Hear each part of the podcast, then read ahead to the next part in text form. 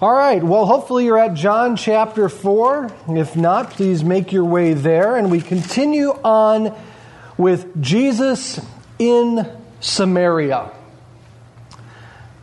As Jesus decided to make his way from the southern region of Israel to the northern region, from Judea to Galilee, in John chapter 4, verse 1, it states very clearly that Jesus needed to go through Samaria.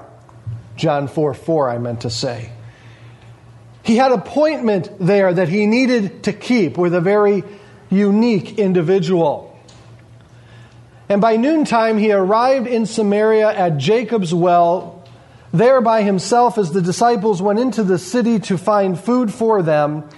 A woman alone comes to the well, and verses 1 through 26, a conversation starts between this woman and Jesus Christ.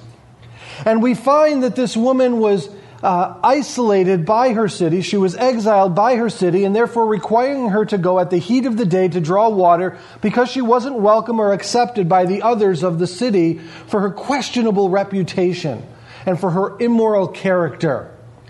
But yet, this day, a day that would change her life forever, one kept his appointment with her there at the well and began to discuss the things that kept her from the life that God wanted her to have. And as she discovers in verse 26 that she is speaking to none other than Christ, the Messiah himself, at that point of revelation, we pick up the story this morning. We pick up this historical account at the moment that Jesus reveals himself to her in verse 26, in verse 27, we discover that at that exact moment, the disciples return from the city. And they return at just the moment to hear what Christ has to say about himself, sharing with that woman his true identity that he is the Messiah that has been so anticipated. And we will begin there this morning. The title of today's message is Get to Work. Get to Work. How many of you remember the first job that you ever held right out of high school? You remember what that was? Yeah, I, I do too. I remember the first job that I held right after high school. My dad did not believe in the sitting around summer vacation for his children. It was if you're home and you're not at school, you got to work. So right away, my dad required me to get a job, which was great. I didn't mind that. I, I worked every summer while I was in high school. But I went to work for a window and door company, a, a very well known one, Pella Window and Doors. And it was uh, physical labor, it was difficult labor. It was a union shop.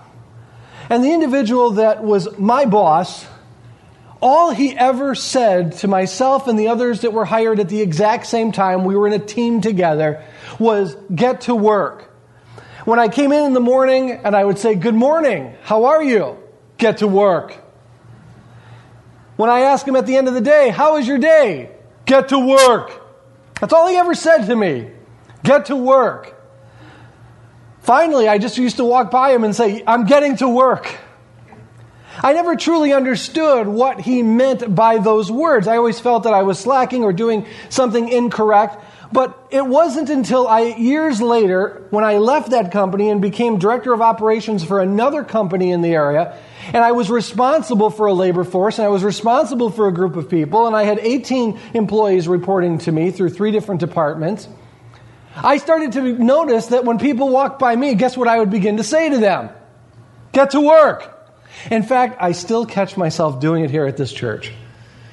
People will come in on Sunday morning and say, Pastor Eric Howard, get to work. Get to work. Even when they're working, I just tell them, get to work. See, as I was a just a laborer, I didn't understand all that was going on at the moment. I didn't really know what the deadlines were, what the commitments that were made. I didn't understand uh, the scheduling of work and what had to be accomplished within those eight hours of that day. It wasn't until I was a manager, a director myself, that I understood the big picture. No longer did I look at the individual jobs in a microcosm, meaning all I'm responsible for is what is in front of me. Now I saw the big picture. Now I saw the commitments. I knew where we needed to be. I knew what commitments had been made by the sales team. And I had to fulfill those things. I had a higher perspective than before. And I knew that the best thing that I could do at that time to accomplish those goals, because I was so task oriented, was to keep people on task by simply saying to them, get to work. That's what we're going to discover in our text today. We're going to discover that the disciples had one perspective. Jesus had a complete different perspective.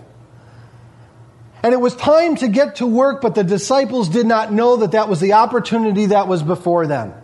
They didn't realize the big picture. They didn't see what was happening. They didn't realize now that they were given a task to accomplish and complete. It was time for them to get to work, and they almost missed an opportunity that Christ needed to instruct them in. He needed to show them that now is the time. Today is the day of salvation and the opportunity that they simply glanced by or walked by or missed completely was fulfilled through a simple woman who one day came out to draw water. Her life was changed and she went back into the same city in which she came out from, but this time everything in her life was different. Her perspective was different. Her attitude was different. And as the disciples came and returned, she departed. And we find in verses 27 through 30 a transition. But let's read our entire text this morning, and then we'll unpack it section by section. In verse 27, at this point, his disciples came, and they marveled that he talked with a woman. Yet no one said, What do you seek? Or why are you talking with her? The woman then left her water pot, went her way into the city, and said to the men, Come and see a man who told me all things that I have ever did. Could this be the Christ? Then they went out of the city and came to him. In the meantime, his disciples urged him, saying, Rabbi, eat. But he said to them, I have food to eat which you do not know. And therefore the disciples said to one another, Has anyone brought him anything to eat? Jesus said to them, My food is to do the will of him who sent me, and to finish his work. Do you not say there are still four months, and then comes the harvest? Behold, I say to you, lift up your eyes and look at the fields, for they are already white for harvest. And he who reaps receives wages and gathers fruit for eternal life, that both he who sows and he who reaps may rejoice together. For in this the saying is true one sows and another reaps. When I sent you to reap that which you have not labored, others have labored, and you have entered into their labors. And many of the Samaritans of that city believed in him because of the word of the woman who testified, He told me all things I ever did. So when the Samaritans had come to him, they urged him to stay with them, and he stayed there two days and many more believed because of his own word. Then they said to the woman, Now we believe, not because what you have said, for we ourselves have heard him, and we know that this is indeed the Christ, the Savior of the world. Many of you know the Samaritans were a hated people group by the Jews. They were Jews and Gentile mixed culture. They had intermarried with Gentile nations, specifically the nation of Assyria, the arch enemy of the Jewish people. And the Samaritans were avoided and shunned by Jews at every turn. The Samaritans hated the Jews for their arrogance and pompous attitude, and the Jews hated the Samaritans because they felt that they were simply a second class race and should be avoided at all cost. And yet, Jesus made his way specifically through Samaria to make his way from Judea to Galilee because he needed to see and meet someone and set an appointment with them. And as he spoke to this woman, and the woman comes to the reality of who he is, and this, she then returns to her city as the disciples return to Jesus. And at that moment, the disciples hear him proclaim that he is Messiah, verse 26. Now, in verses 27, as she is departing, they are returning. We are read in the Greek at this point this phrase. And at this point, his disciples came. It's very specific. It means that the timing of the revelation of who Jesus Christ was was perfectly placed in the hearing of the disciples and in the hearing of the woman. They saw him talking with her, which no rabbi of Judaism would ever consider doing. And they questioned within themselves, John obviously being one of them, What do you seek from her? Or, Why are you talking with her? One scholar even wrote this that Jewish rabbis were not permitted to speak to women in the streets and considered any conversation with women to be a hindrance to the study of the Torah. The reluctance of the disciples to ask the questions show how embarrassed they were over Jesus' action.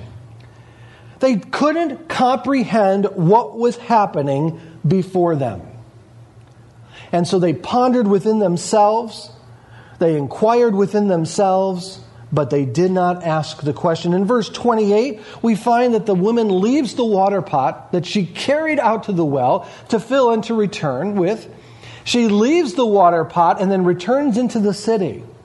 Why did John include that in our narrative? Why did the Holy Spirit inspire to give us that portion of information? Well, there are two thoughts concerning this action. Number one is that her mission in life had now completely changed. It shows a new purpose in her life. That was now the priority. It wasn't simply taking and drawing the water. Her whole life had been radically altered by her encounter with Christ, and now she couldn't do anything but to share it with others. Now, there's a second reason that I believe John included this. And it's found in the Greek word that we see represented by the word she left her water pot. The word left there in the Greek is the exact same Greek word that John uses in his first epistle for the word forgive. If we confess our sins, he is faithful and just to forgive us of our sins and to cleanse us from all unrighteousness. The word forgive in 1 John 1 9 is the same Greek word for the word left here with the water pot. And some scholars believe that that indicates that a forgiveness had been had taken place within her life. She left her water pot. She left her old life and returned into the city. And once she returns to the city, we've discovered that she immediately goes to the men of the city because the women and the men had very little contact, and the, the women could not have responded to the invitation. Only the men could. So she went to the men and she poses the proposition in a very unique and strategic way. She states here, Come and see a man who told me all things, verse 29, that I ever did. Could this be the Christ? A more literal translation is this This couldn't be Messiah, could it? It's called an enigmatic statement. It means it's to draw curiosity out of those who are hearing her and being inquired of. It was to spark their curiosity enough to bring them to the place that they would be motivated to go and find and discover who this was and whom she spoke with. If she would have just come out and said, This is the Christ, most likely in that culture she would have been uh, just absolutely ignored. But yet she posed it in a way that drew their curiosity, that allowed them to follow her back to find out for themselves who this actually was. A.W. Tozer said this. He said, The impulse to share, to impart, normally accompanies any true encounter with God and spiritual things. The woman at the well, after her soul inspiring meeting with Jesus, left her water pots, hurried into the city, and tried to persuade her friends to come out and meet him. She needed to share this good news with those that she knew. And in verse 30, they went out of the city and came to him. Now, in verse 31, Jesus begins to teach his disciples and to fill in the blanks, to allow them to see what they are missing. In the meantime, his disciples urged him, saying, Rabbi, eat. But he said to them, I have food to eat of which you do not know. Again, the phrasing is very interesting. Jesus again sparks their curiosity with another enigmatic statement to help them inquire further, to draw out of them an inquisitive response. And that's exactly what happens. What food? Did you bring him any food? I didn't bring him any food. Did she bring him some food, this woman? What kind of food did she bring him? Who brought them food? Who brought him food? And they begin to question amongst themselves, again, completely looking at everything from a natural perspective. We would consider this a pragmatic statement. Jesus wants them to go deeper, but they are only looking for the immediate felt need. What's happening before us? Who possibly could have brought him anything to eat? In verse 33.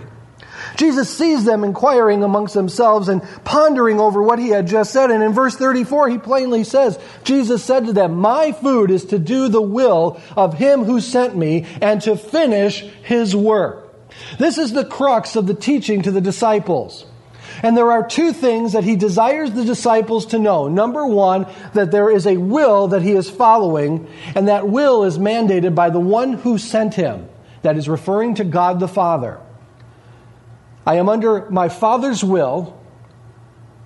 I am fulfilling a task that I have been sent to fulfill, and I have purpose to finish his, his Father's work.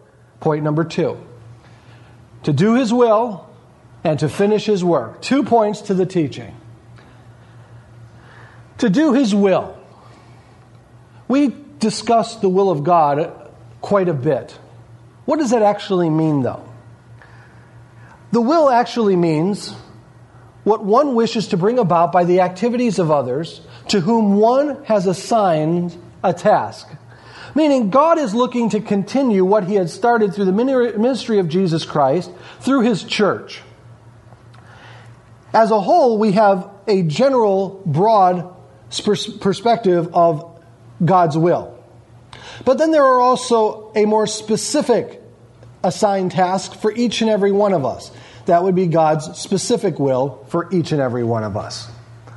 So, God's will.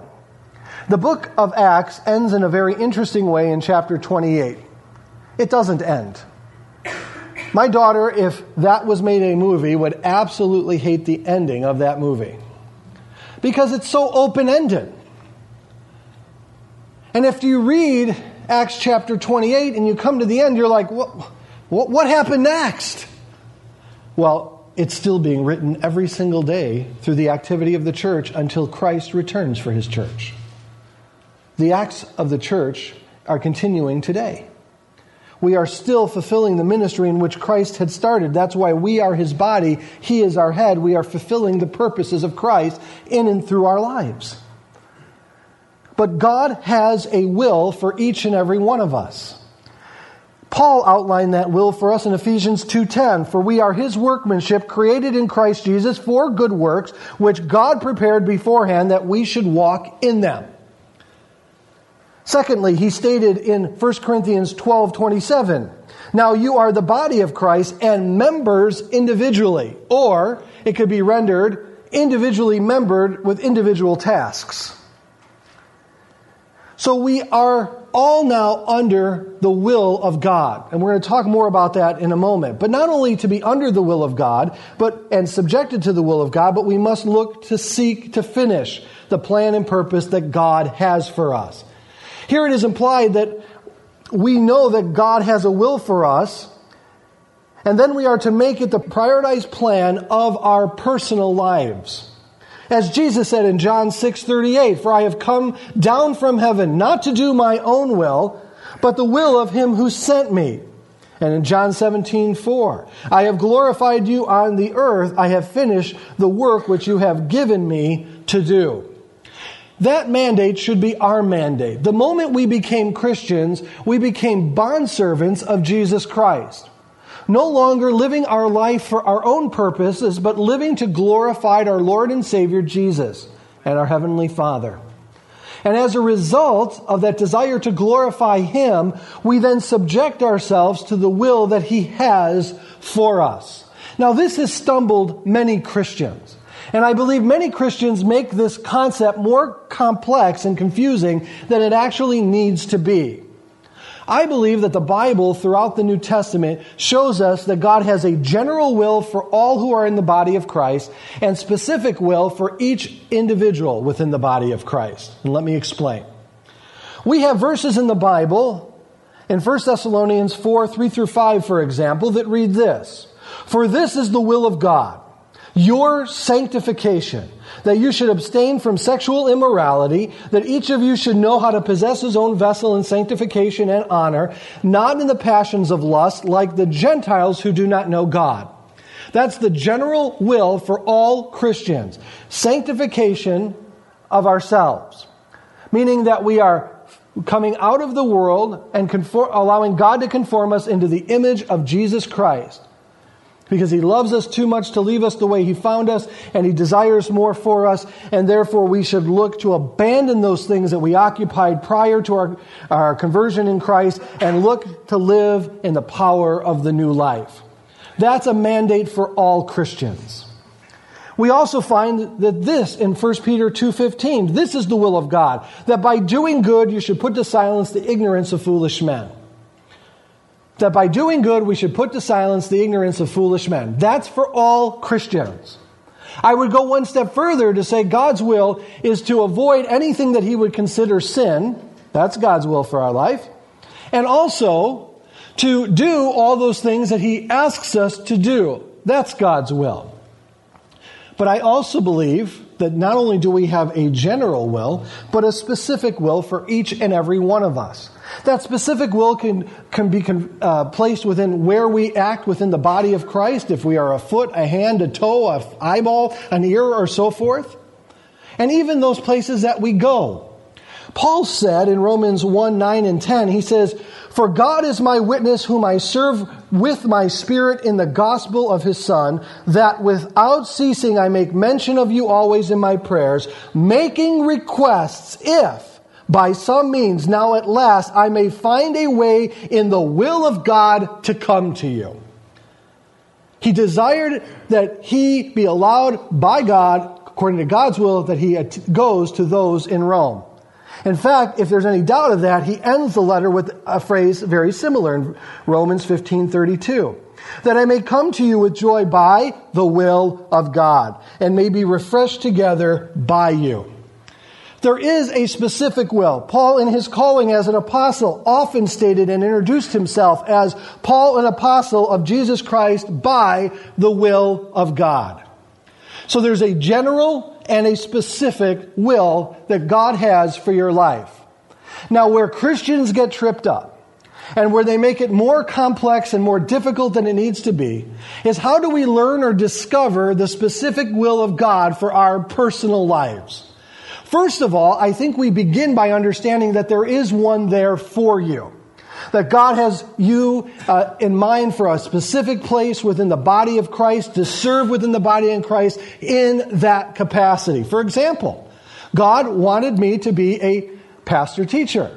That's what I do. That's where He has me in the body. That was the will for my life. It may not be the will for your life. God may not be calling you to that ministry, but to some other ministry, some other service. But how do you discover that specific will? That's where things get confusing for many Christians today. Here's what I believe we should not do to discover God's will for our life. Some churches have implemented what I call spiritual aptitude tests. Have you heard about these? where you come into a church and they give you a test, and those tests help you to discover where you should be and serve within the body of Christ. Often those tests are administered shortly after the conversion of that individual. So they haven't had any time to wait on God. They haven't had any time for God to sanctify them, drawing them closer to Him. They haven't had any time to discover what God may have for them personally. They are now simply going on the mandate of that test. Unfortunately, those aptitude tests don't draw out spiritual gifting as much as they draw out physical or fleshly ability. So they draw out the understanding of the individual. This is what I must be called to based on this aptitude test. And all it's doing is drawing upon their physical ability, fleshly ability. Well, I tell you this that we have many examples in the Bible of God using people in a very specific manner, apart from their abilities, outside the boundaries of their abilities. Why? To allow them to know that it is not them, but it is God who works in and through them, and all the glory goes to Him. We talk a lot about this next subject today. Well, this is the way God wired me. How many times have you heard Christians say, well, this is the way God wired me? When I read the New Testament, God's in the rewiring business, isn't He? Doesn't He change our thinking? Doesn't He change our mind? Yes, absolutely. So if we're simply dictating God's specific will for our life simply on the basis of what how God wired us, we are really leaving out a lot out of the equation because God may want to change you completely. I cannot tell you that when I initially was called to be the pastor, that's what I was wired for. No, God is still wiring me up every single day to fulfill this ministry. Lastly, many people just say God's will must be on those things that I am comfortable doing, that I'm simply comfortable doing. Well, often God takes people outside their comfort zones to fulfill his purposes. And he does so again so he receives the glory, that he gets the credit for what is happening, and that you personally walk away from what God has just done, knowing in your heart that it's not you. Now, this should encourage you not discourage you. Some of you may be saying, wow, that's frightening, that's discouraging. And no, it shouldn't be. Because what I'm telling you is that if God calls you to do something, He will equip you to do it. He will give you the power, the ability to do what He has called you to do for His glory. So, how do you discover God's specific will for your life? And that's a question that we should all ask ourselves. And I believe it is outlined for us in Romans 12, 1 and 2. If you'd like to turn there, please do. Romans 12, verses 1 and 2. Paul concluding his incredible letter to the Romans, filled with doctrine from the time it starts to the time it ends as he's weaving his way into the conclusion in chapters 12, 13, 14, 15, and 16, he begins by saying, I beseech you, therefore, my brethren, by the mercies of God, that you present your bodies a living sacrifice, holy acceptable to God, which is your reasonable service. And do not be conformed to this world, but be transformed by the renewing of your mind, that you may prove what is good and acceptable and perfect will of God. So, what does that mean? Well, let's unpack it a little bit. Number one, we are to present ourselves a living sacrifice, and that entails two things. Number one, we shall be holy, and number two, acceptable to God or pleasing to God. What does that mean? To be holy means to be set apart. It means that we are abstaining from those things that God has called sin, and we have forsaken those things and we have allowed God to set us apart through His ability, power, strength, and so forth, to be used by Him for His glory. But not only are we setting ourselves apart and avoiding those things that He has asked us to avoid, but we are acceptable to God, pleasing to God. What does that mean? It means that in the vacuum or in the abandonment of those things that we no longer desire to do, we now begin to do the things that God would have us to do. In the Bible, there are admonishments to cease things and there are admonishments to do things. Some of them are contained in the same verse. Let me explain. Do not be drunk with wine. There's what you shouldn't do. But be filled with the Spirit. That's what you should do. So being holy would be not to be drunk with wine. To be pleasing to God would be filled with the Spirit. Do you get the concept? As a living sacrifice, that's the mandate. Avoid those things that are sin, turning away from them, repenting of those things, but in the wake of those things, doing those things that are pleasing to God. The second point he brings out is to not to be conformed to this world, but be transformed. And how does that take place? By the renewing of our mind. As we grow in our Christian life, We should begin to seek the heart of God, the mind of God, and we should be able to allow Him to work in us and through us for His purpose. Allowing God to change our mind, viewing the world as God views the world. Viewing the things of the world as God views the things of the world. Viewing man as God sees man. Viewing creation as God sees creation, and so forth. A renewing, not being conformed in what the world thinks and the ideologies that it carries, but being transformed by the renewing of our mind, allowing God to give us His wisdom through the Word of God. So, this is what I'm telling you. I am asking you to position yourself before God as a living sacrifice, avoiding those things, running from those things that God considers sin, doing those things that God would have you to do because you love Him, and allow God to renew your mind through the Word of God and through prayer Therefore, positioning yourself, not that you have to go out and find God's will, but then God's will will find you. That's what I'm telling you to do when it comes to the specifics of God's will. Position yourself in a place where God can move you and take you along and therefore fulfilling His specific will for you.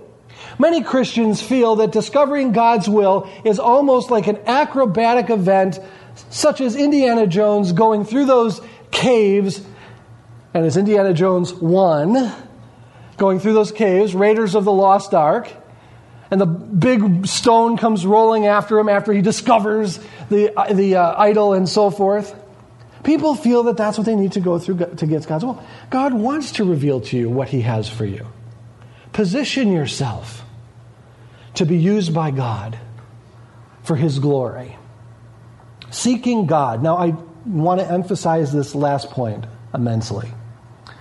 Each and every person that I've ever read their life story, men and women who have been used by God in such a dynamic fashion, absolutely beyond physical capabilities of the individual, each of them had two very significant, consistent points of character. And you know what those characters, points of character were?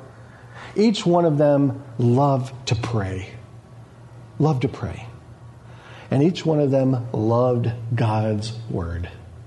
And they spent hours in prayer and God's word. And as God moved them along, fulfilling the plan and purpose that He had for them, they continued to seek Him through prayer and His word daily.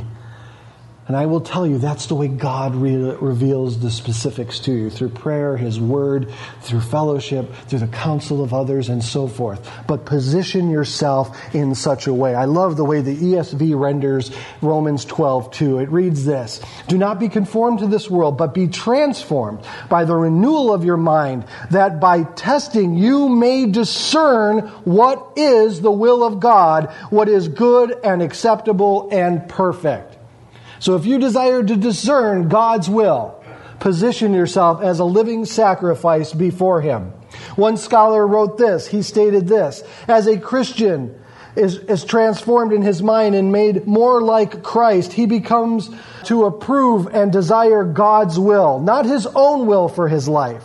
Then he discovers that God's will is what is good for him, and it is that that pleases God and is complete in every way. It is all he needs, but only by being renewed spiritually can a believer ascertain to do and to enjoy God's will. A.W. Tozer said this We urgently need a new kind of reformation throughout the Christian churches, a reformation that will cause us not only to accept the will of God, but to actively seek it and adore it.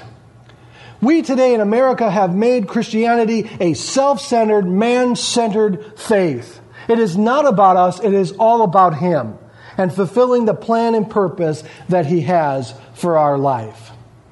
He then goes on in verses 35 to tell us that now is the time. Procrastination no longer should take place. Verse 35, let's read it together.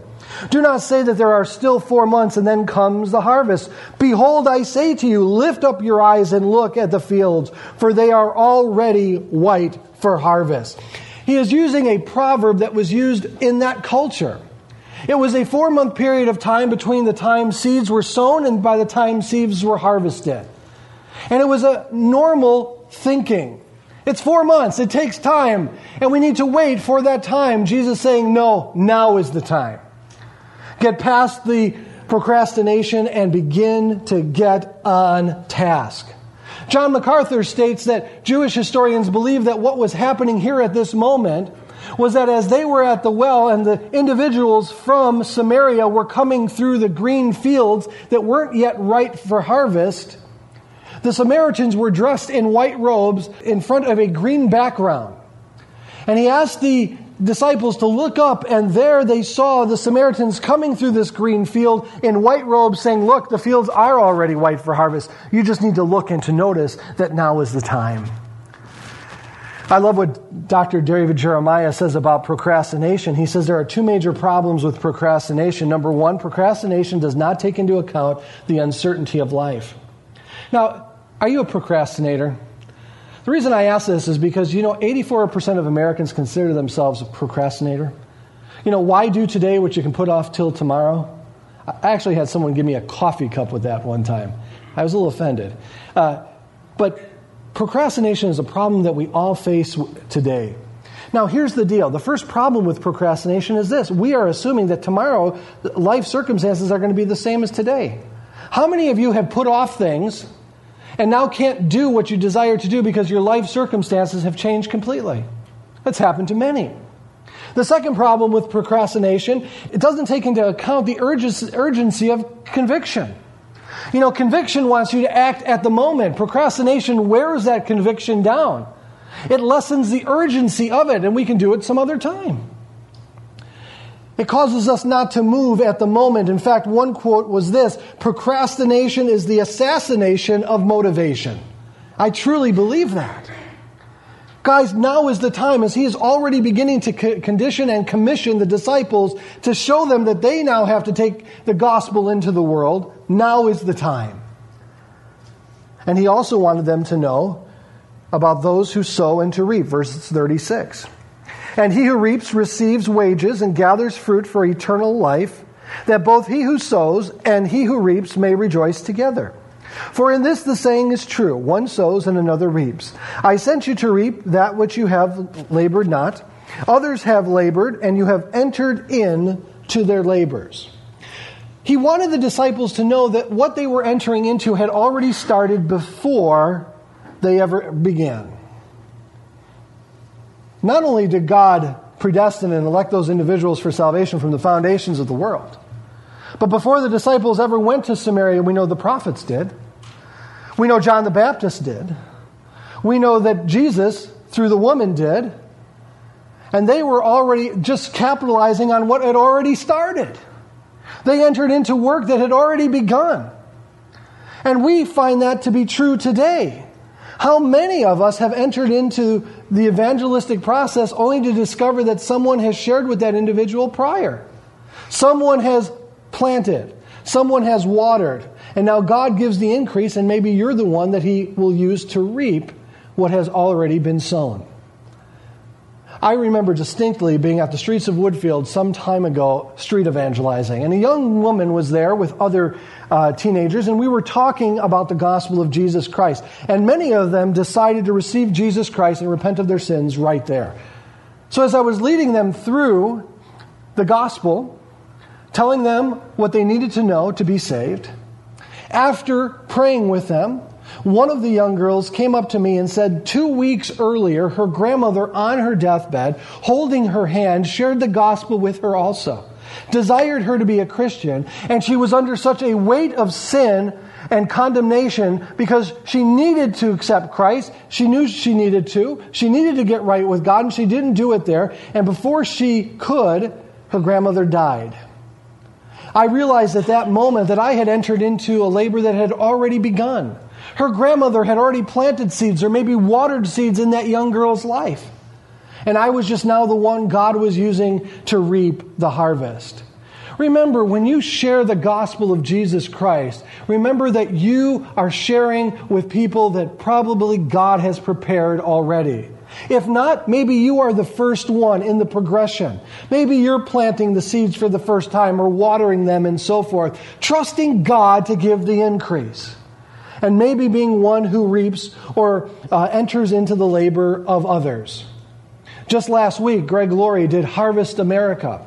272,000 people heard the gospel of Jesus Christ, and nearly 27,000 professed Christ after the invitation. Now, if they're saved or not, time will tell. But I can imagine that Greg would say that he only entered into labor that already began. That God, from the beginning of the world, through the power of the Holy Spirit, through the prophets, through John the Baptist, through Jesus and the apostles, and now we are just entering in to that labor. He wanted the disciples to know that they were more than just the 12 that were there. And in verse 39 through 42, we come to the conclusion the testimony, the fruit of it all. And many of the Samaritans of the city believed in him because of the word of the woman who testified, He told me all that I ever did. So when the Samaritans had come to him, they urged him to stay with them, and he stayed with them two days. And many more believed because of his own word. Then he said to the woman, Now we believe, not because of what you had said for we ourselves have heard him, and we know this is indeed the Christ, the Savior of the world. Notice the progression. In verse 28, the word used concerning Jesus' identity is could. Could this be the Messiah? In verse 39, it's we believe. We believe. And in verse 42, a solidified we know is now given. John's purpose for writing his gospel was that you may believe that Jesus is the Son of God. He brings you through this entire narrative to allow you to see that others discovered that reality during the time of Christ. The disciples, the woman at the well, these individuals from the Samaritan city who now know that Jesus Christ is exactly who he said he was. Notice that this woman went back. She was of ill reputation. She wasn't even welcomed amongst the other women of the city that she belonged to. She had to draw at the noon hour, the hottest part of the day. And yet, through her simple testimony, she drew individuals to come out and to meet Christ for themselves. Many Christians are reluctant to share the gospel of Jesus Christ or get into conversations about God because they feel that they are ill equipped to do so. Now, that may be true, and that may be a reality that would require you to study, to show yourself approved, to be able to give us an answer in season and out of season for the hope that is in you. But I don't want you to think that that's the only thing that may be holding you back. Some individuals think that I really don't have anything to share. I, I, don't have anything to give. I can give them the gospel, but, you know, I want to be able to uh, give them the gospel and to show them what it can do and so forth. And they don't realize that one of the most valuable tools in their arsenal for sharing the gospel is their personal testimony. Telling people, individuals, how you have come to Jesus Christ. And what God has done in your life is still one of the most effective ways in sharing the gospel of Jesus Christ. And I love when I w- go out to street evangelize or if I just simply go and get a cup of coffee and try to stir up a conversation. I love to engage people by simply allowing them to tell me their story. People love to talk about themselves. So I will patiently listen to their entire life stories. Sometimes it's more information than I wanted. But it gives me the open door to share mine.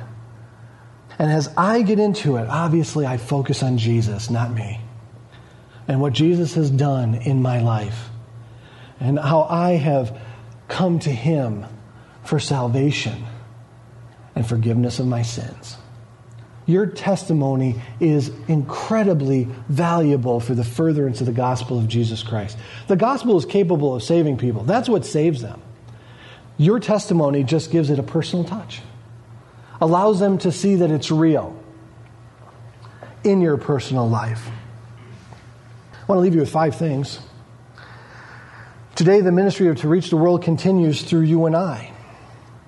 Number one, it is God's will for us God has a will for us, and part of that will is that we would share the gospel of Jesus Christ, that we would be available to share with anyone at any moment the gospel of Jesus Christ. That's God's will. We should make it our mandate to seek and to finish the work that is before us, taking advantage of those opportunities and not running away from them. Number three, now is the time. Today is the day of salvation. Tomorrow is promised to no one. Procrastination should cease. Number four, we have entered into a work that has already begun. We are just one in the process. And number five, we will all rejoice together. The Bible says that all the angels of heaven rejoice over one sinner that comes to repentance. And though I may be entering into the labor of someone else, and though I may be just sowing, and though I may be watering, and not seeing the fruit firsthand for myself, when that individual does come to Christ, I will rejoice in heaven with that individual who led them to Christ because I was simply part of the process. I have entered in to a work that has already begun, and we shall all rejoice together. As Jesus said in verse 34, and I direct you to this in closing My food, that which sustains me, that which motivates me, that which moves me, is to do the will of Him who sent me and to finish His work. It's time to get to work.